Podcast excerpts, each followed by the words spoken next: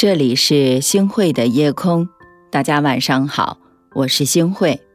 古训有说到过，煮粥三分米，做人三分己，什么意思呢？简单的来说呀，就是煮粥的时候放三分之一的米，熬出的粥来呢才最有营养，最好喝。那同样的道理，做人就要三分为自己，七分为别人，这样呢。人际关系才会更加的和谐。俗话说得好，天外有天，人上有人啊。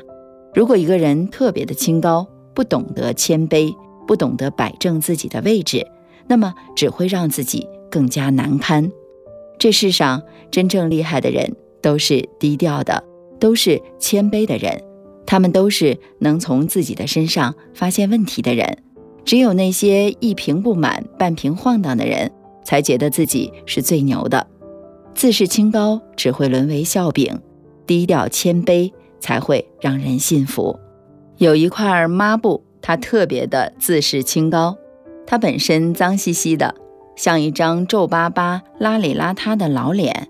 每当他清洁桌子的时候，都会大言不惭地说：“只要自己出手，再脏的桌子也会清洗干净。”然而，当他自己真枪实弹地干起来的时候，却突然间发现，任凭自己怎么抹也抹不干净，甚至是越抹越脏。最后呢，他气急败坏地把黑漆漆的汗珠子甩在了地上，说：“这桌子实在是太脏了。”桌子反而唇齿相击。想要清洁别人，首先要清洁你自己。没错，自视清高的人遇到问题。永远都是先指责别人，却从来不反省自己，绝对不会看到自己的不妥之处。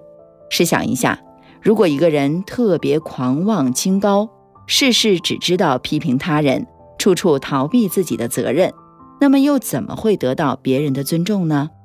一个人要想得到别人的尊重，就一定不要自视清高，遇事儿不要把责任推给别人，出了问题。先学会自省。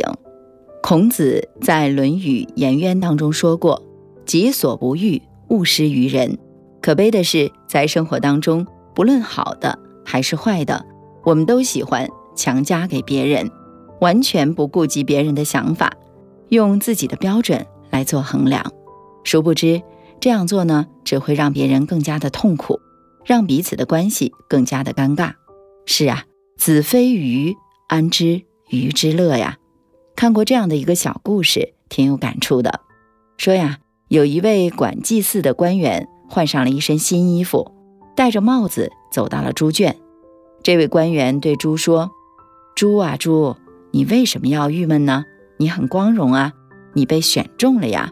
你要知道，这三个月我会给你吃这世界上最好吃的东西，你的身子下面每天都会更换稻草。”宰杀之前的十天呢，我就开始斋戒了，每天香汤沐浴，最后把你庄重的放在最好的盘子里，那上面还雕着花呢。猪啊猪，你死的其所啊！你还有什么意见吗？这名祭祀的官员把自己的意愿强加给了那头猪，但是对猪来说却是痛苦的。倘若不被选中，那么他还能快乐的生活一段时间。再说啊，选中之后给予的奢侈生活，猪也完全不适应。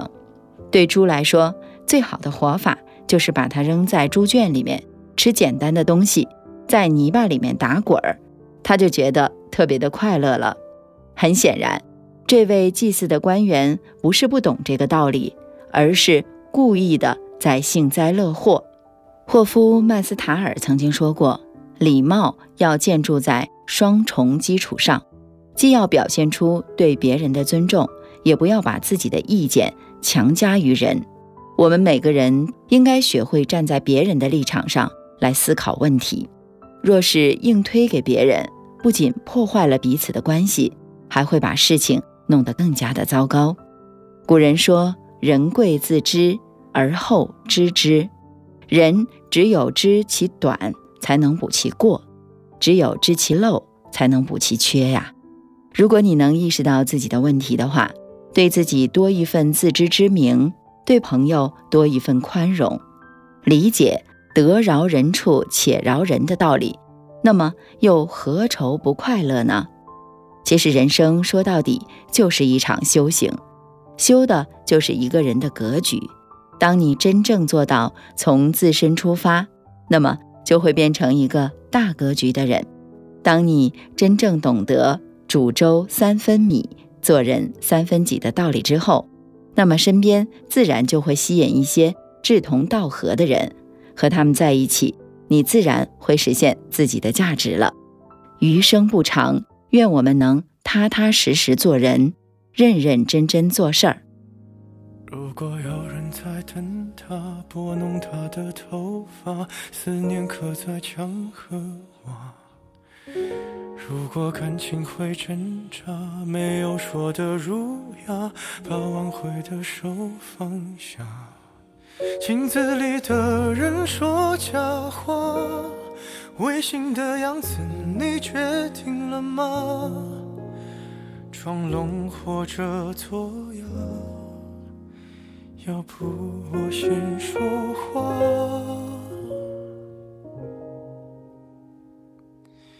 我们的爱情到这儿刚刚好，剩不多也不少，还能忘掉。我应该可以把自己照顾好。我们的距离到这儿刚刚好，不够我们拥抱，就挽回不了。用力爱过的人。不该计较。感谢收听今天的夜空。如果你特别喜欢的话，那么就请分享吧。您还可以在文末点一个再看，让我知道。晚安，好梦。在哪可是感情会挣扎，没有别的办法，他劝你不如退下。如果分手太复杂，流浪的歌手会放下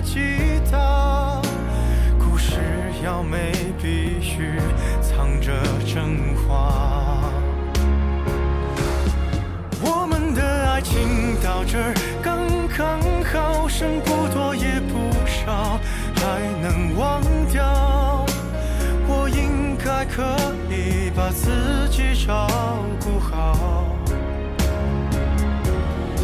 我们的距离到这儿刚刚好，不够我们拥抱，就挽回不了。用力爱过的人，不该计较。我们的爱情到这儿刚刚好，再不争也不。不必再煎熬，你可以不用记得我的好。我们的流浪到这刚刚好，趁我们还没到天涯海角，我也不是非要去